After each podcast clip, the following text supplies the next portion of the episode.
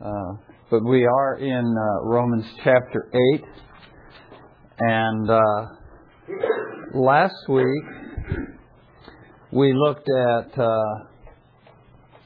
uh, I think we picked it up in about verse 19, uh, verse 18 or 19, and we got down through about verse 23, or at least part of verse 23. And I would like to pick it up there today and read on or uh, go on down through about verse 27, hopefully. So that's kind of the objective. Uh, let's pick up and read beginning in verse 18, and uh, then we'll review a little bit and go on from there. He says, For I consider that the sufferings of this present time are not worthy to be compared with the glory that is to be revealed to us, or as I suggested in our study, I think perhaps it would be better to read that as in us. Uh, for the anxious longing of the creation waits eagerly for the revealing of the sons of God. For the creation was subjected to futility, not willingly, but because of him who subjected it, in hope that the creation itself will also be set free from its slavery to corruption into the freedom of the glory of the children of God. For we know that the whole creation groans and suffers the pains of childbirth together until now. And not only this, but also we ourselves, having the first fruits of the Spirit, even we ourselves groan within ourselves, waiting eagerly for our adoption as sons, the redemption of our body. For in hope we have been saved. But hope that is seen is not hope, for he for who hopes for what he already sees. But if we hope for what we do not see, with perseverance we wait eagerly for it. In the same way, the Spirit also helps our weakness, for we do not know how to pray as we should, but the Spirit Himself intercedes for us with groanings too deep for words, and He who searches the hearts knows what is the mind of the Spirit, because He intercedes for the saints according to the will of God. Okay? Uh, so look back there in those verses 18 through 23 or so and, and see if we can recall a little bit of some of the things we talked about in the last week or so. What sticks out in your mind is important from those verses. All creation is subjected to futility. Yeah, all creation. What does that mean? We talked about what that meant, that it's subjected to futility. Do you remember? No. I remember what I thought over the years. I remember what you said, which may have may, or may not. Well, let's hear what you've been thinking over the years. Ever since the fall, the creation is been warped, and we see it in creation. We uh, feel it in our own lives, Mhm. and all the world systems, all of everything that God created has been corrupted. Okay? And so the question then is, that I've been thinking about is extrapolating, okay, so that's true now. What is the new heaven and new earth going to be like, and what's it like when it's not corrupted? So he doesn't talk about here, but No, he doesn't, but it does talk about in Scripture. Yeah. yeah. Good. So Your, your analogy of the lion shaking down the antelope, Uh huh. and the antelope is frustrated Mm-hmm. Yeah. by that. Yeah. Frustration with, you know, you know, because he's, I don't think we talked about this specifically last week, but the scripture promises the lion will fly down the land. Yeah. Yeah. That's a good. Yeah. Good point. Yeah. Good point. Yeah. We talked about the the fact this idea of futility is the idea of frustration.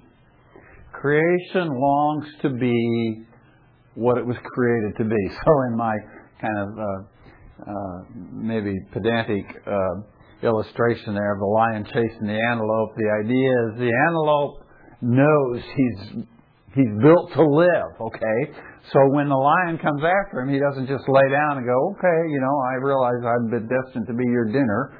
And so here I am. I'm your dinner. You know, he he instinctively knows, if you will, that he's created for life. So he flees. He runs from the lion uh, as the lion pursues him. And uh, and and that's just kind of a metaphor for all of creation. All of creation just yearns to live. So we have a uh, we have a uh, like a massive forest fire, and if any of you have traveled out west uh, through the mountains, you've traveled through areas that maybe have had a large forest fire in years past, and you travel through an area that's just been swept over by a forest fire, say 10 or 15 years ago, and what what do you find there? You find just life springing up again. It just, just it just wants to grow. It wants to be alive, and uh, and so what we find then is that is that creation is frustrated because it can't be what it was originally designed to be. Okay? Anything else? I heard some evidence this week. Uh, it's an interview, a Fox interview with Mikey Weinstein. I don't know if y'all heard about him. Uh, what was the name again? Weinstein. Oh, okay. He was, uh, he's been interviewed, uh, by Bill O'Reilly. And Bill O'Reilly kind of danced around with the questions that he gave him, but, uh, Mr. Weinstein's responses were quite smooth. He didn't want you to think that he was really against Christianity, although if you read his writings, you would know he was openly against all Christian activity in this military services, particularly Christian, uh, witnessing to Uh-huh. people Mhm. that Christ is their Lord and that they have a need for salvation. He didn't bring that up, but I got the feeling that he really, really, really wanted to make his case that, you know, he's not an unreasonable person. Uh, it's like if you were watching the wolf pretend to be a sheep. And you knew, you knew from that conversation that he was kind of full of it. mm-hmm. It was his, I think he was just entirely upset with that anybody would really want somebody to be saved, Uh huh. you know? Wow. And, and I think, I think about that with, with our aspect of, frustration in the universe. Mm-hmm. There is an ultimate frustrated person that really wants the whole argument of Christianity to be gone, therefore he wouldn't be disturbed by it. Yeah. Yeah. Good point. Great. I heard, uh, I think it was on the Jay Sekulow, the same guy, excerpts, it was, it was outrageous. And he was just, uh, he was mocking Christ, uh, he was called Christians like pigs. Uh, and this is the guy that the Obama administration is allowing to, to help set the policy of the military. Yeah. Um, and, uh, but I don't know, I, I just almost got the point that they're turning the military against Christians, which opens the door at some point. I mean, you're going way down the road, but it almost Yeah. did. The military could come out against them. You couldn't imagine our military turning against our people, but if they get brainwashed like that, they could. Yeah. Yeah. And, uh, Well, that touches on some of the things we're going to talk about today about not only does creation have to wrestle with this frustration, but we as individuals wrestle with it too. Yeah, for sure. What else from last week's lesson that you remember? The comparison between the difficulties, in fact, that was, I guess that was in verse eighteen. Uh-huh. Something like that. Mm-hmm. The comparison with the difficulties we have now with what will be revealed in glory. Yeah. And that, uh, I thought that was a great perspective you had to, to the- well, actually false perspective, you just Yeah. highlighted it. Yeah, it's not original with me, yes. yeah. Yes, that uh, that actually comes from a couple weeks ago, our discussion a couple weeks ago that that the things that we suffer that seem so overwhelming are uh, in, in one sense, they're a comparison, although we can't compare. That's Paul's point. They cannot be compared. But if we think about how overwhelmed we are by our sufferings at times, uh, that gives us some sense or some idea of how great our glory is going to be because he says the two can't be compared. It's just the glory is going to be so overwhelm, so much overwhelmingly greater. So, but, I guess one more thing, I like your, the Holy Spirit, the earnest, uh-huh. is, uh, that's very, very good idea because it's like, this is just the beginning. Yes. Thing, uh, what's the time? Yes, yes. So we talked about the Holy Spirit. We talked about how He is the first fruits uh, of the inheritance that we are going to receive, and we talked about we talked about uh, how, Paul in another place he says he is he is our earnest, he's our down payment. We talked about the fact that the down payment is not merely a promise. A down payment is actually part of the ultimate price.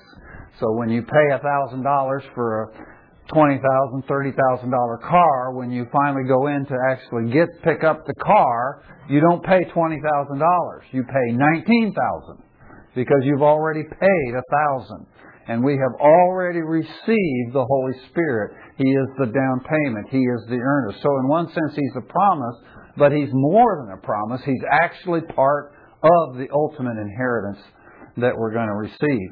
Uh, so we, we talked about that some. Uh, another thought there, and we didn't get into this last week because we didn't have time, but another thought that's, uh, that's, uh, that I find uh, uh, edifying to think about there is he talks about our, our, the Holy Spirit being the first fruits. Okay, so it gives uh, it kind of brings up in our minds the thought of of how in the Old Testament the Lord established that there was the there, there that there was the requirement uh, for people when they harvested their crops to bring the first fruits and to give them to God. So the idea of first fruits is the idea of the first portion of the crops.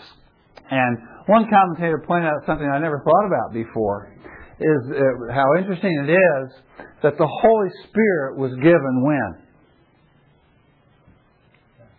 At Pentecost, right, okay. What was Pentecost? Pentecost was the celebration of Moses coming down the mountain with the Ten Commandments. Uh, well, not exactly. No, no.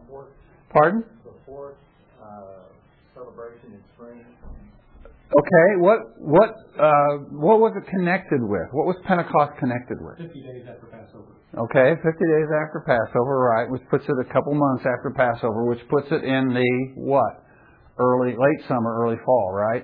And so that places. Uh, yes, it has to. Be Yes, it has to do with the harvest. After the first crop was brought in, and there are still other crops to bring in, they would have this great festival of feasts, okay?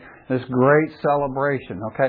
So Pentecost is really associated with this whole idea of first fruits. And it's just kind of neat. I don't know if the Lord intended that connection or not, but it's kind of neat to think about that the that the giving of the Holy Spirit to the church at Pentecost is kind of associated with this whole idea of the first fruits. So, uh, so that's one of the ideas that Paul's bringing out here is that is that we have received the Holy Spirit,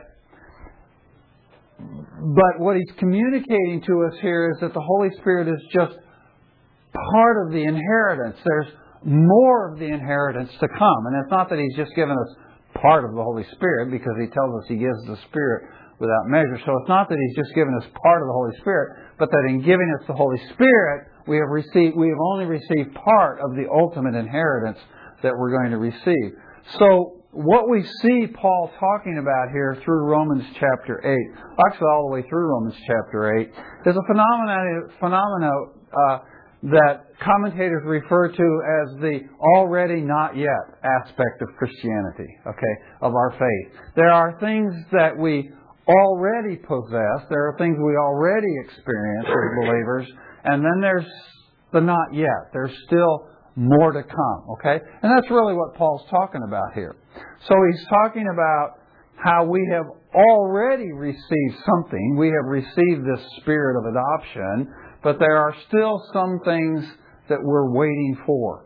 Which he brings up then in verse uh, uh, 23 when he says, And not only this, but we ourselves, having the first fruits of the Spirit, we ourselves groan within ourselves, waiting eagerly for our adoption as sons the redemption of our bodies. And uh, uh, so, so the idea there that he's bringing out is he's talked about how creation is groaning, creation is yearning, and the thing that creation is yearning for is our revelation as children of God. Okay? Because when we are revealed to be the children of God, creation itself will be set free from its slavery to corruption from its slavery to futility, from its slavery to frustration of not being able to fully be what it was originally intended to be. And so it yearns for our revelation as God's children, which is part of the not yet. He's waiting for our revelation as children in order that it could be set free. But Paul says here, he says, now not only is creation groaning, and we talked about this last week, but we ourselves are groaning, right? You find yourself groaning? You know, I find myself groaning. I found myself groaning yesterday morning.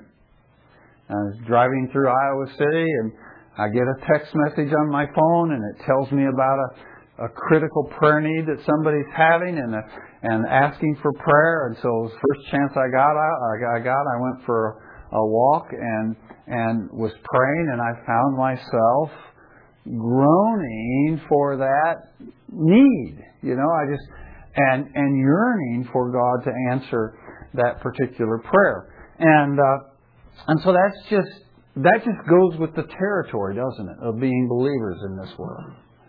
And so we we encounter like some of the things you guys were talking about earlier with this uh, guy that you you saw interviewed on television. And what what's the response that we feel in our hearts? You know, there's this kind of oh, you know, this mm, and and you just groan for a day when this world is set right. Okay? We groan for that day when we are revealed to be the sons of God and the children of God. So so we have this groaning, and what specifically there in verse uh, 23 does he say that we are groaning for and that we're waiting for?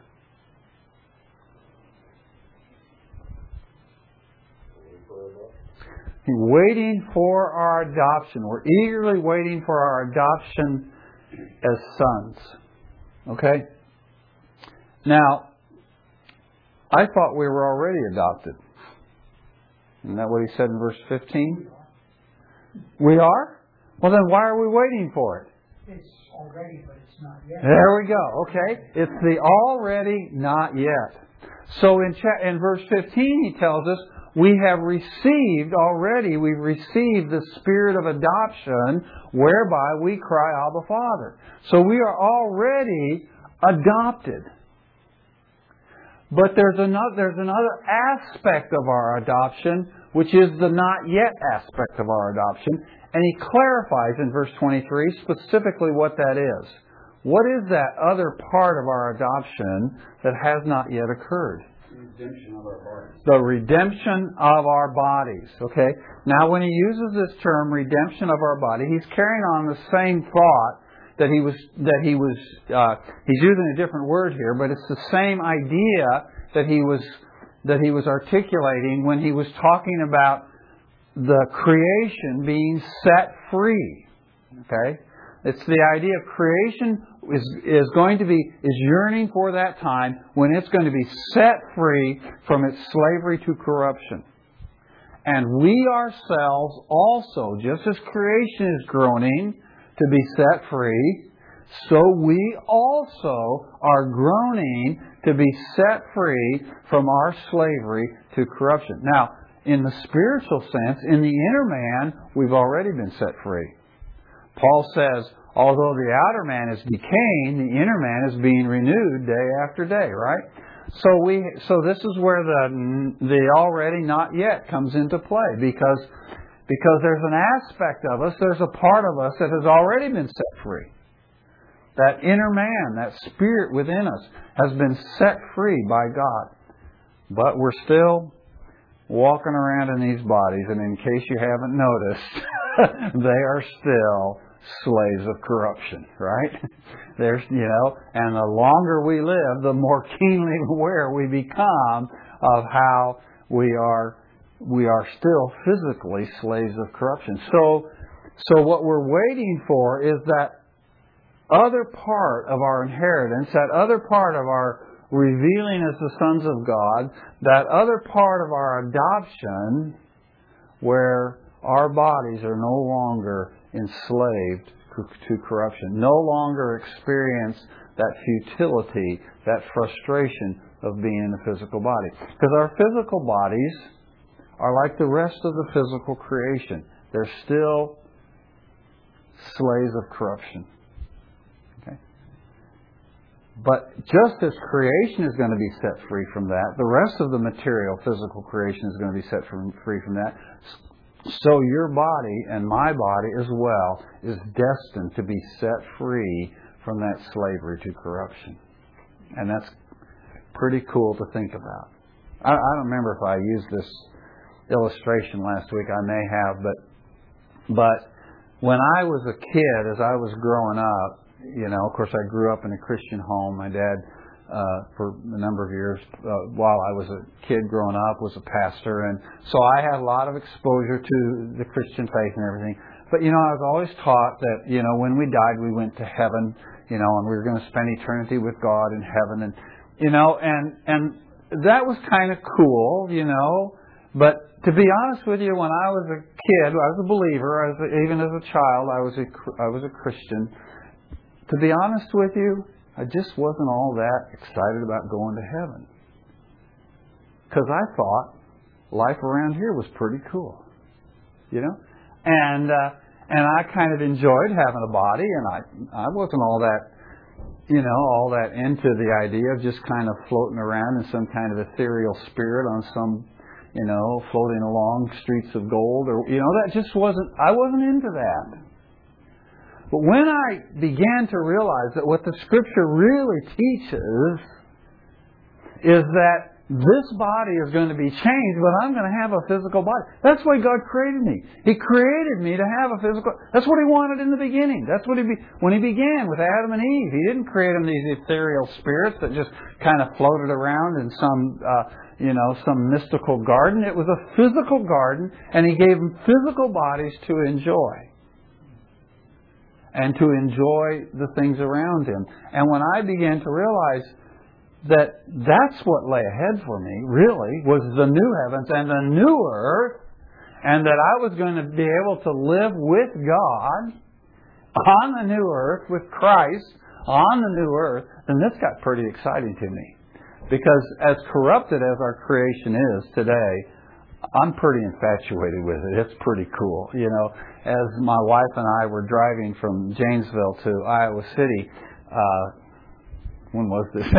Friday afternoon, as we were driving from James. You know, it was a rainy day. It rained the whole way and everything. You know, and my wife, my wife loves those kind of days. I, you know, I find them kind of dreary, but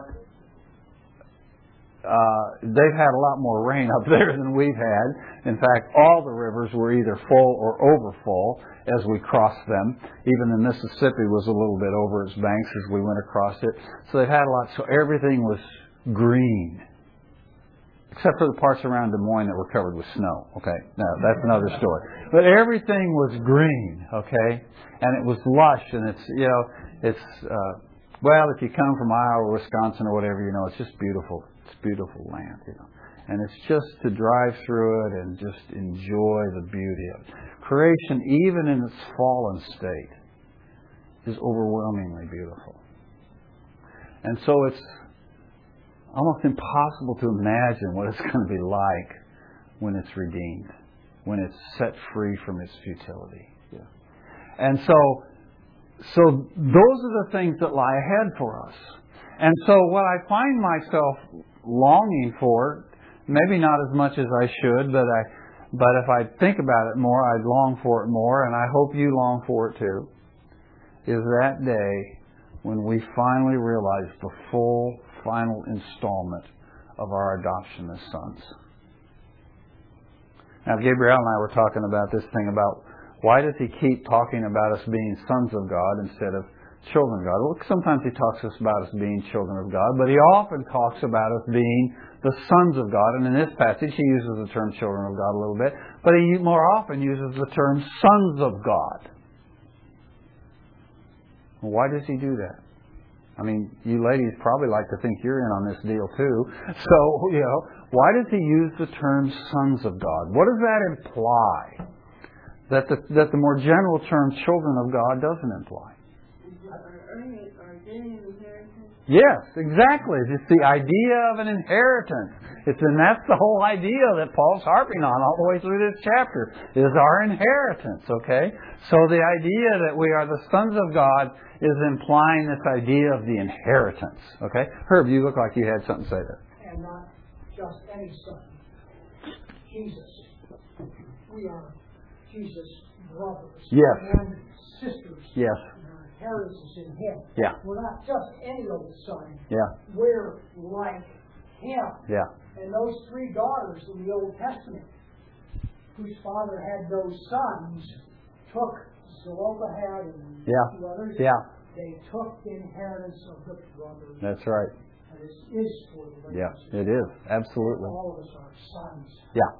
And actually, we'll get into that in the verses that follow, verses 28, 29. This whole idea uh, of of, uh, of of Christ just being the first among many brethren, and so we're going to get into that uh, as we go on in Romans chapter 8. Okay, so that idea is is uh, is yet in front of us. So so we have this adoption that we're waiting for, the the the uh, final aspect of our adoption, and so as we wait for this adoption, what do we do? Verse 24. I think it's 24. Yes. What characterizes us as we are groaning, waiting for our adoption? Hope. Okay? He says, For in hope you were saved. But hope that's seen is not hope, for who hopes for that which he already sees? But if we hope for that which we have not seen, with perseverance, he says, we wait eagerly for it. Okay. So, so he says, in hope we were saved. Because what happens is you you get saved,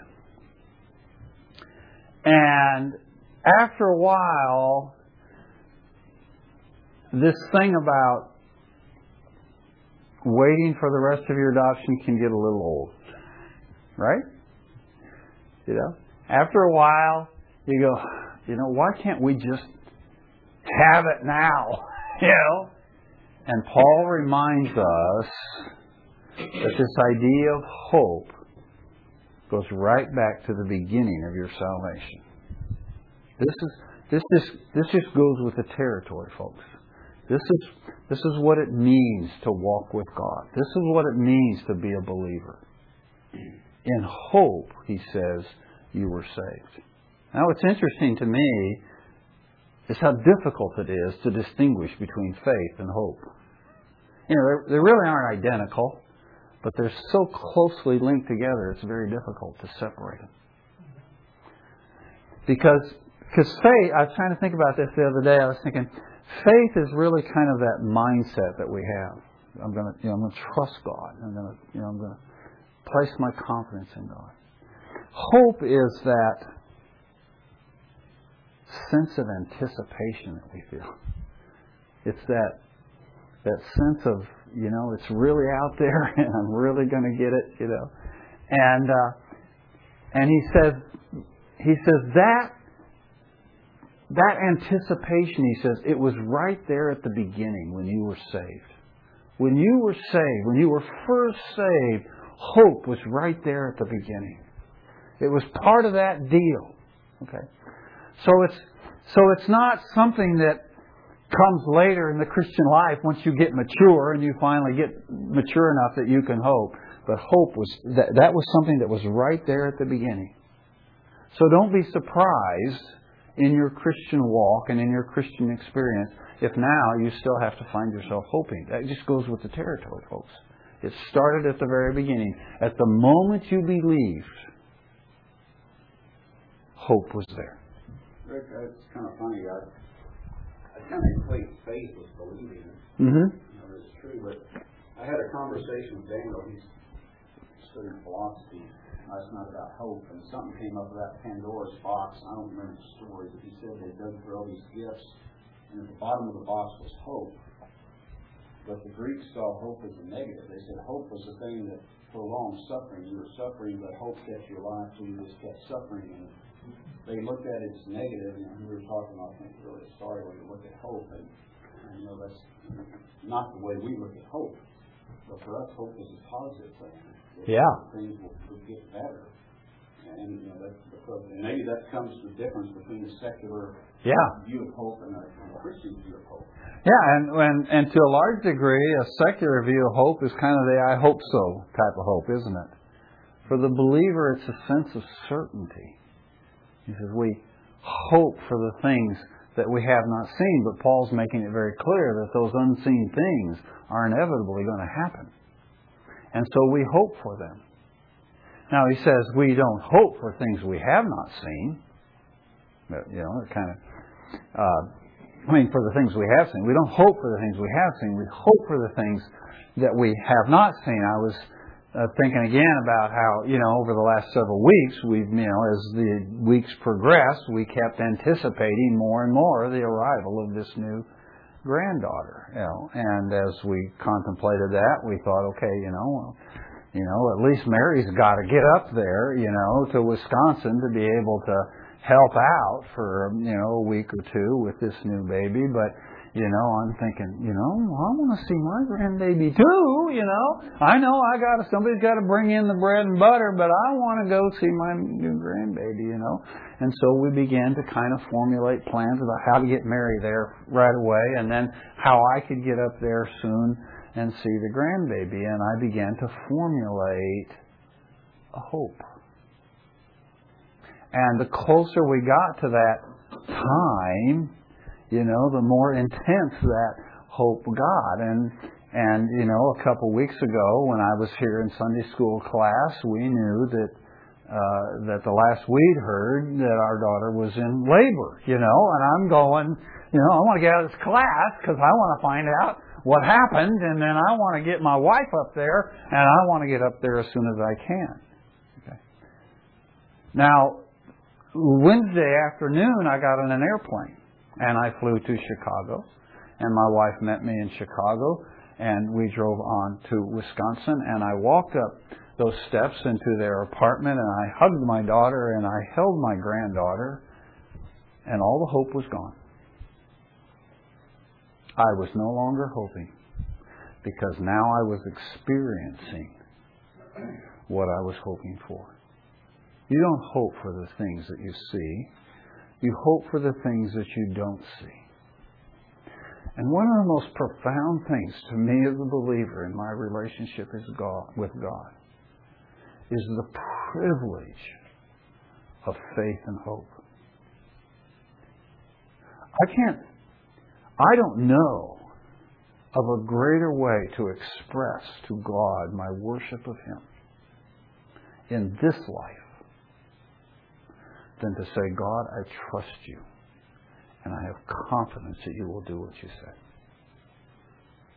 And time and time and time again in my life, when I face difficulties and obstacles and things, I realize, okay, this is how I can worship God. This is how I can say to God, God, you are good. And you are true.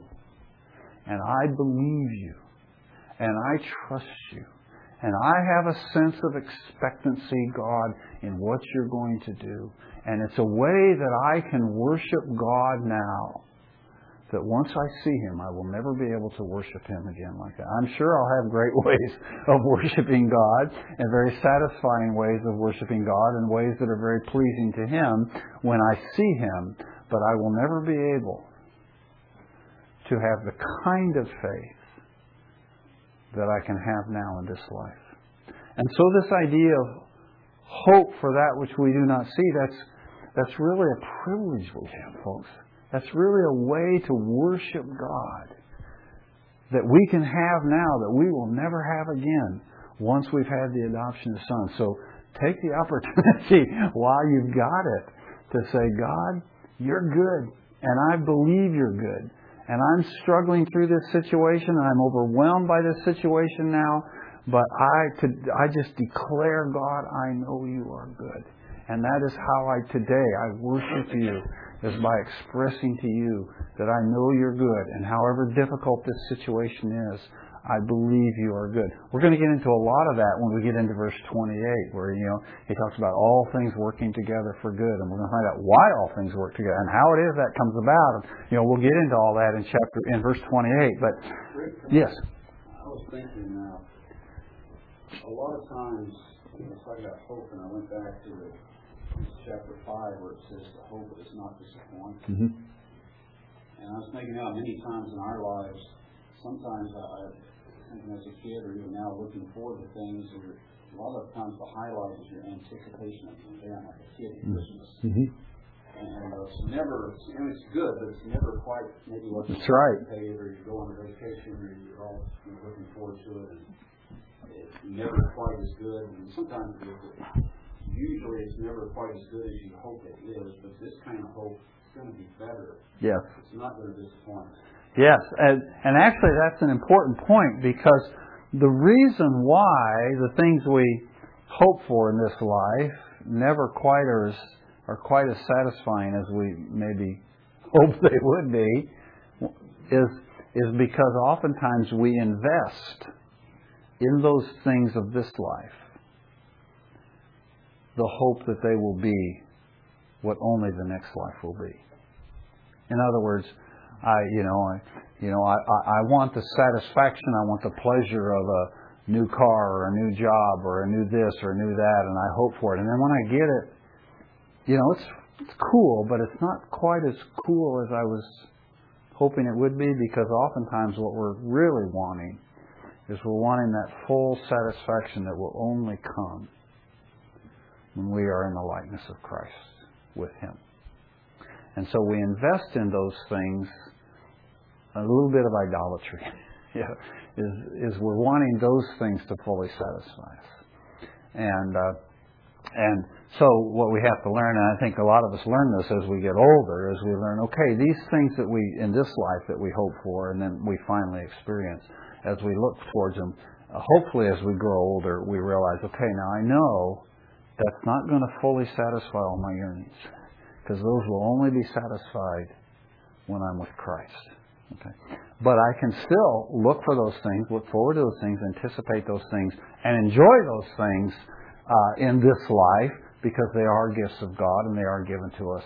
But because they are still part of that fallen, corrupted creation, uh, it's never going to be like it will be ultimately, finally, when when we have our revelation as sons.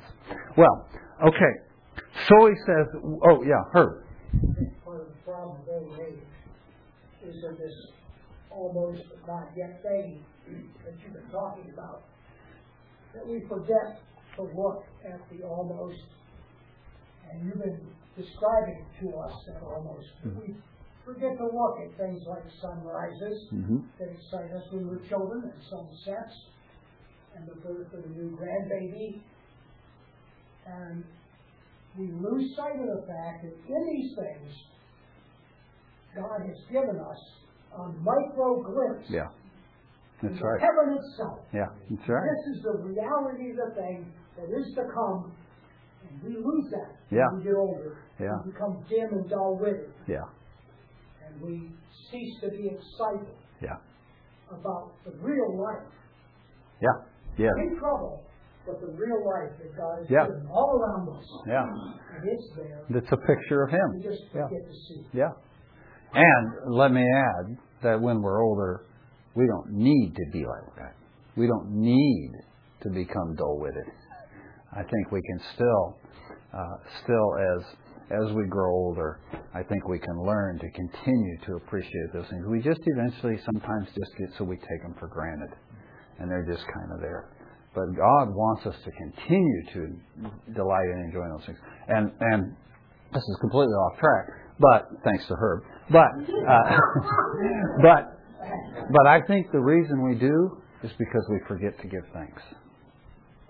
We we just get in the habit of seeing those things, and we forget to say, God, thank you for that sunset, or thank you for this thing or that thing. I find oftentimes it's it's it's, so perverse. How oftentimes I will pray and pray and pray and pray for something, groan for it, as he talks about here, and then God gives it, and sometimes it's an hour or two before I remember to say thank you.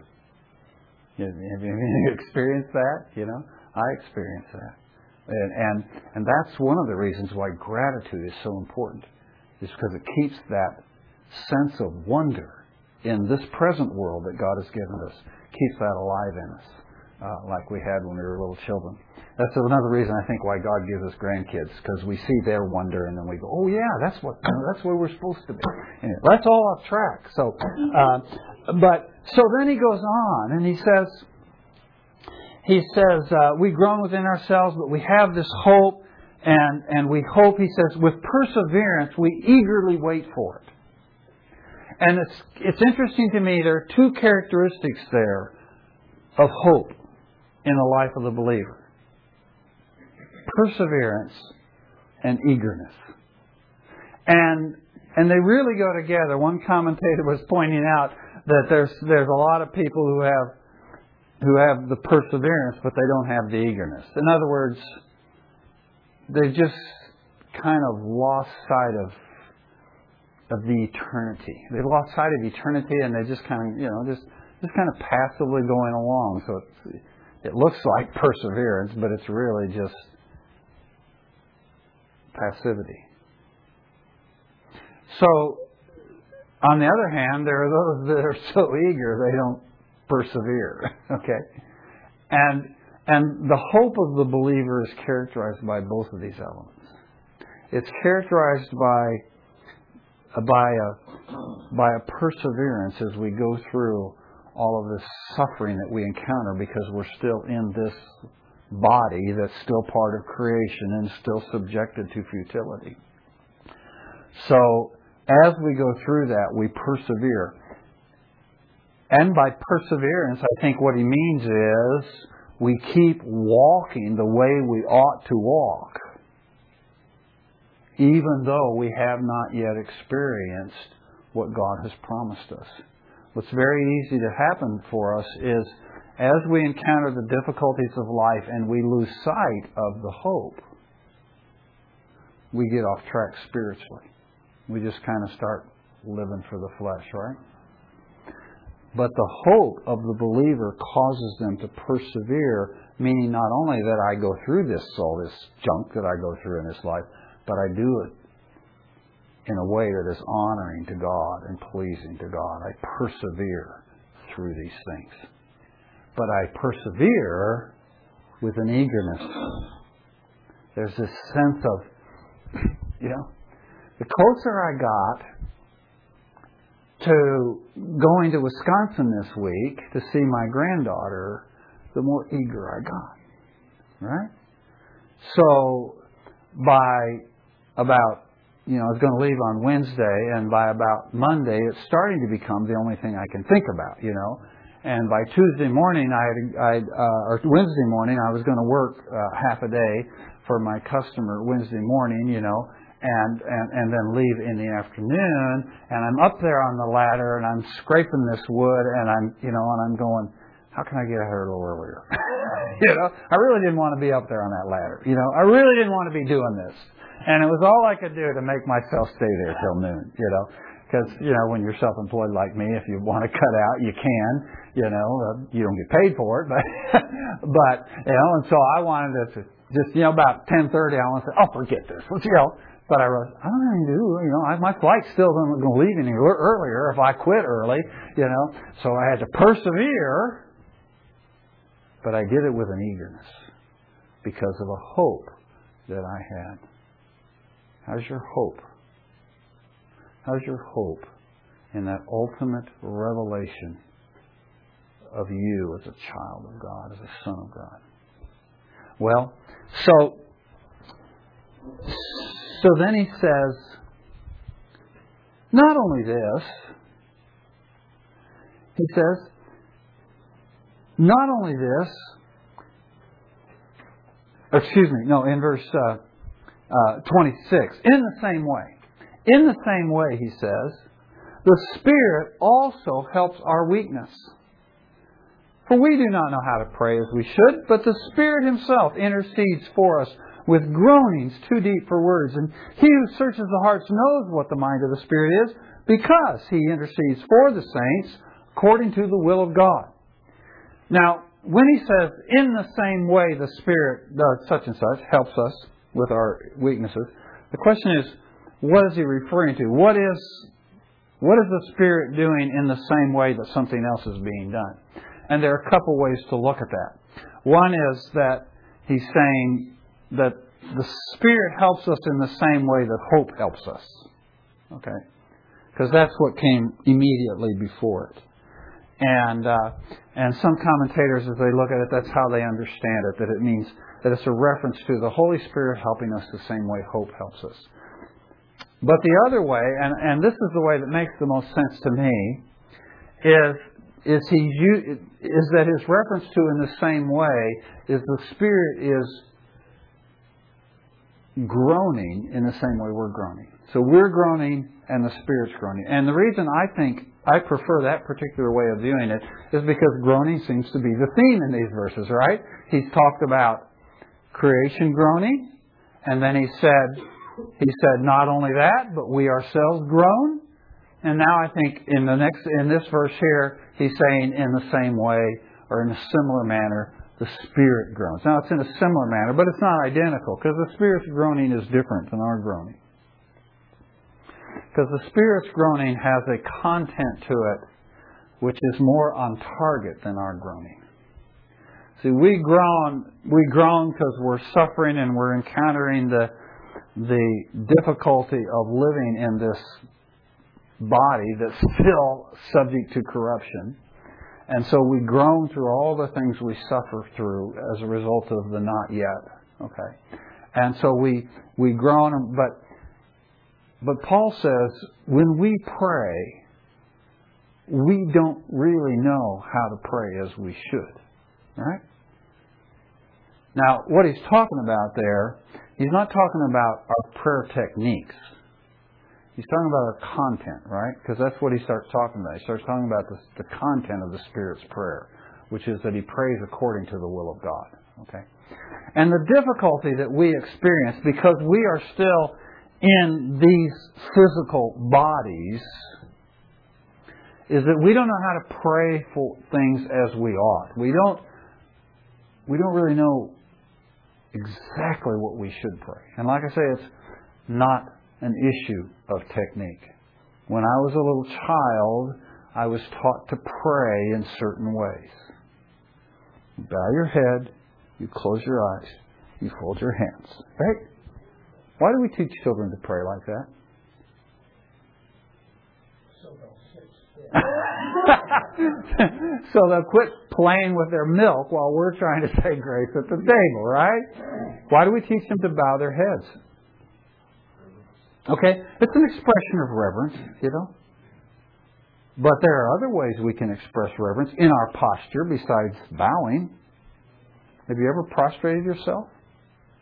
Have you ever just got down on the floor, just put your face in the carpet, you know, and got down on the floor and spread your arms out and cried out to God like that's another expression of humility and submission to God, you know.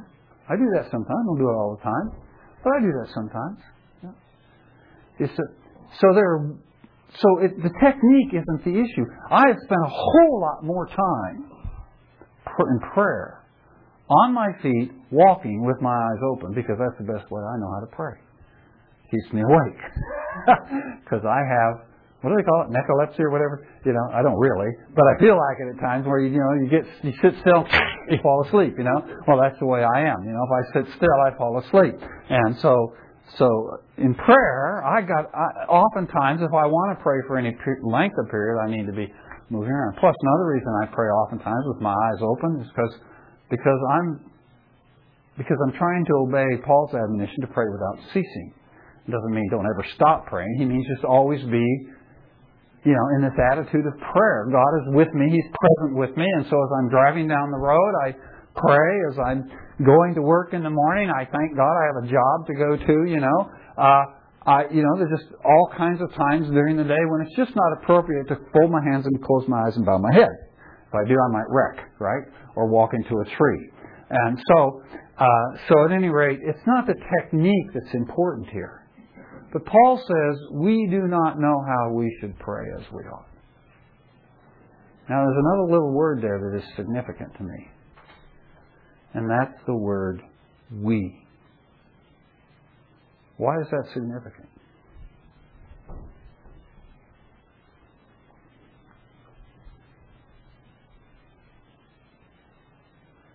It's an encouragement to me, actually.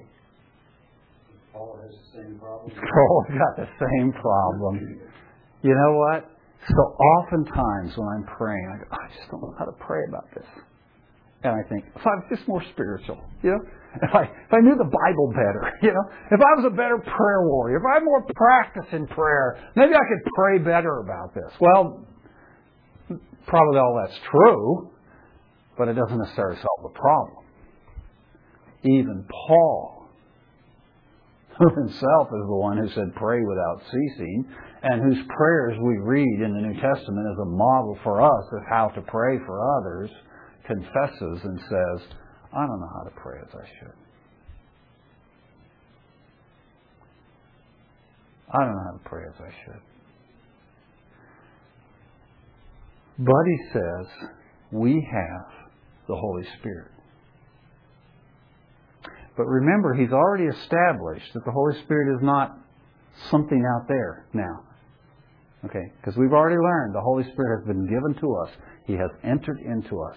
We have received the Spirit of adoption. So as the Spirit prays, He's praying from within our hearts. And He is interceding for the holy ones, the saints, he is interceding for the saints, he says, with groanings too deep for words. Now, I, I don't know why the Holy Spirit has to groan. that may be it. That may be it. That may be it. But but what was comforting to me in that, as I was meditating on this this morning, what's comforting in that is creation groans, we groan, and the Holy Spirit groans. And it may seem a little weird to us initially to think about the Holy Spirit groaning until we think about our Savior on the cross. You know, I did a I did a paper earlier this year for Roundtable on the subject of the problem of evil. It was really interesting to me that I as I was studying for the doing my preparation for the paper that I encountered some believers that think that God can't suffer. I go, huh? What do you mean God can't suffer? Of course God can suffer. And if Christ could suffer on the cross as he bore our sins upon himself, can the Holy Spirit not suffer as He dwells within us and, and in some sense takes upon Himself our suffering that we encounter because we are not yet fully adopted, because we haven't got the not yet part of the adoption down? And so the Holy Spirit groans within us with groanings that are too deep for words. But that's no problem for God. It's no problem for God that the Holy Spirit, when He's interceding for us, is doing it with unarticulated uh, groanings because God searches the hearts. That's kind of a scary thought, isn't it? yeah, we usually think of it in a scary sense. God searches the hearts; He knows the hearts of men, and you know, it's just kind of well, it is pretty scary and ominous, but it's also pretty wonderful and good. Right? I don't know if anybody else has had the same thoughts. I, I don't know if you guys,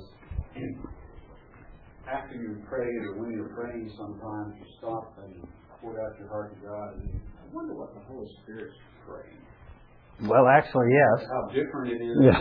yeah. I wonder what he's saying. Well, we're going to learn a little bit about what he's saying in the next verse yeah. when we hit 28, okay? And we'll learn a little bit about that next week. But one of the things that's exciting to me, and I'll tell a story about Herb here in a second. But one of one of the stories that's one of the things that's exciting to me here is that when I hit that wall of I don't know how to pray as I ought, and I did yesterday morning, I said, God, listen to your spirit. Just listen to your spirit because I don't know what to pray about this. And the story, and I've, actually told this story a number of times, Herb, is uh, when when you were when you were in your uh, uh, officers' quarters there on, on uh, Kadena, and I was uh, he was an officer and I was an enlisted man, but we fraternized anyway. Uh, but he was an officer and up on Kadena Air Base on Okinawa, and I was an enlisted man on a on a uh, strate- uh, on the administrative part of a, of a strategic missile site and uh, I was a, I was a medic. But but we were in ministry together with the navigators over there, and uh, and so we had a lot of interaction, fellowship together, and we uh, did a lot of fun stuff together for a number of several years there, a couple of years while we were together.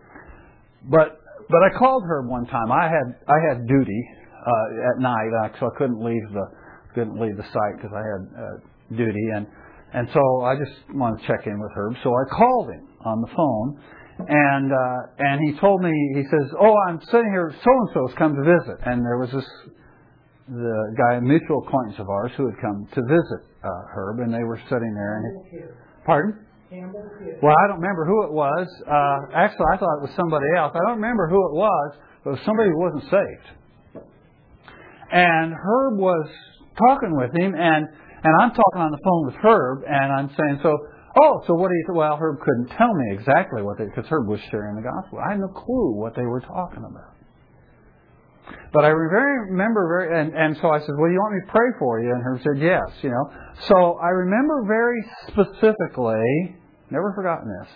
I went out at the end of my barracks and sat out on the stairs, the fire escape stairs at the end of the barracks, and I just prayed. I said, "God, I don't know what's going on over there. I don't know what's going on over there." So I'm just going to sit here real quiet and I'm going to let your spirit pray for me and pray for Herb and pray for this guy. And so I just shut up. And I just sat there quietly and just kind of said amen to whatever the Spirit was praying. And Herb called me back an hour or two later. We talked again later, and this fellow had gotten saved.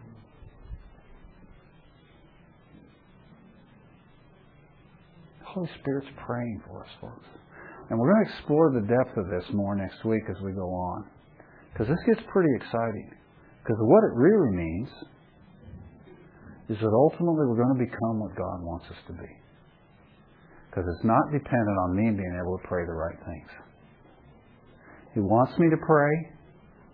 He tells me to pray according to the will of God, which means I need to study and I need to learn what that means. And I need to make my best effort to pray according to the will of God. But when my prayer reaches its end, which it does very quickly, the Holy Spirit is within me. And the God who searches my heart, who knows my heart, if He knows my heart, He certainly knows the heart of the Spirit. And one of the reasons He knows the heart of the Spirit he says here, is because the Spirit always makes intercession according to the will of God. of course He does. He's God, right? And so I know. Oftentimes I come to, many times I pray for things that are just the opposite of what God's will. And not because I intend to, but just because, you know, it's just, that's part of being in this slavery to corruption that I am. And so I, I don't know what, and as hard as I try to figure out, I oftentimes, I'm sure, pray contrary to what God will, apparently, because I have a lot of prayers don't get answered. At least not the way I expected, okay? So I, so I find myself praying things that apparently aren't according to God's will, or, or, I, or I'll pray about something and I'll go, I don't know what God's will. Have you ever prayed for somebody to be healed? Now, there are those that think, you know, well, you always know God wants to heal people, but obviously that is not true. And we won't go into that theology at this point. But, you know, when you pray for somebody to be healed, There's always that question in the back of your mind, isn't there? Is this God's will? And so I say, well, God, this is what I want. But I don't know if this is what you want. But I do know this that whatever the Spirit in me is groaning with is according to the will of God. And even though his groanings are inarticulate, cannot be put in words, God who searches the hearts knows what is the mind of the Spirit. And he knows what the Spirit is groaning for. That ought to give us a tremendous confidence. And in fact, that's exactly where Paul is headed in these next verses. As we reach the end of Romans chapter 8 here, these last number of verses in Romans chapter 8, and it's all about confidence in where we are headed. And it's all based on the fact that the Holy Spirit is praying for us with groanings too deep for words according to the will of God. Okay? Well, next week we get that great verse where all things work together for good to those who love God. Okay?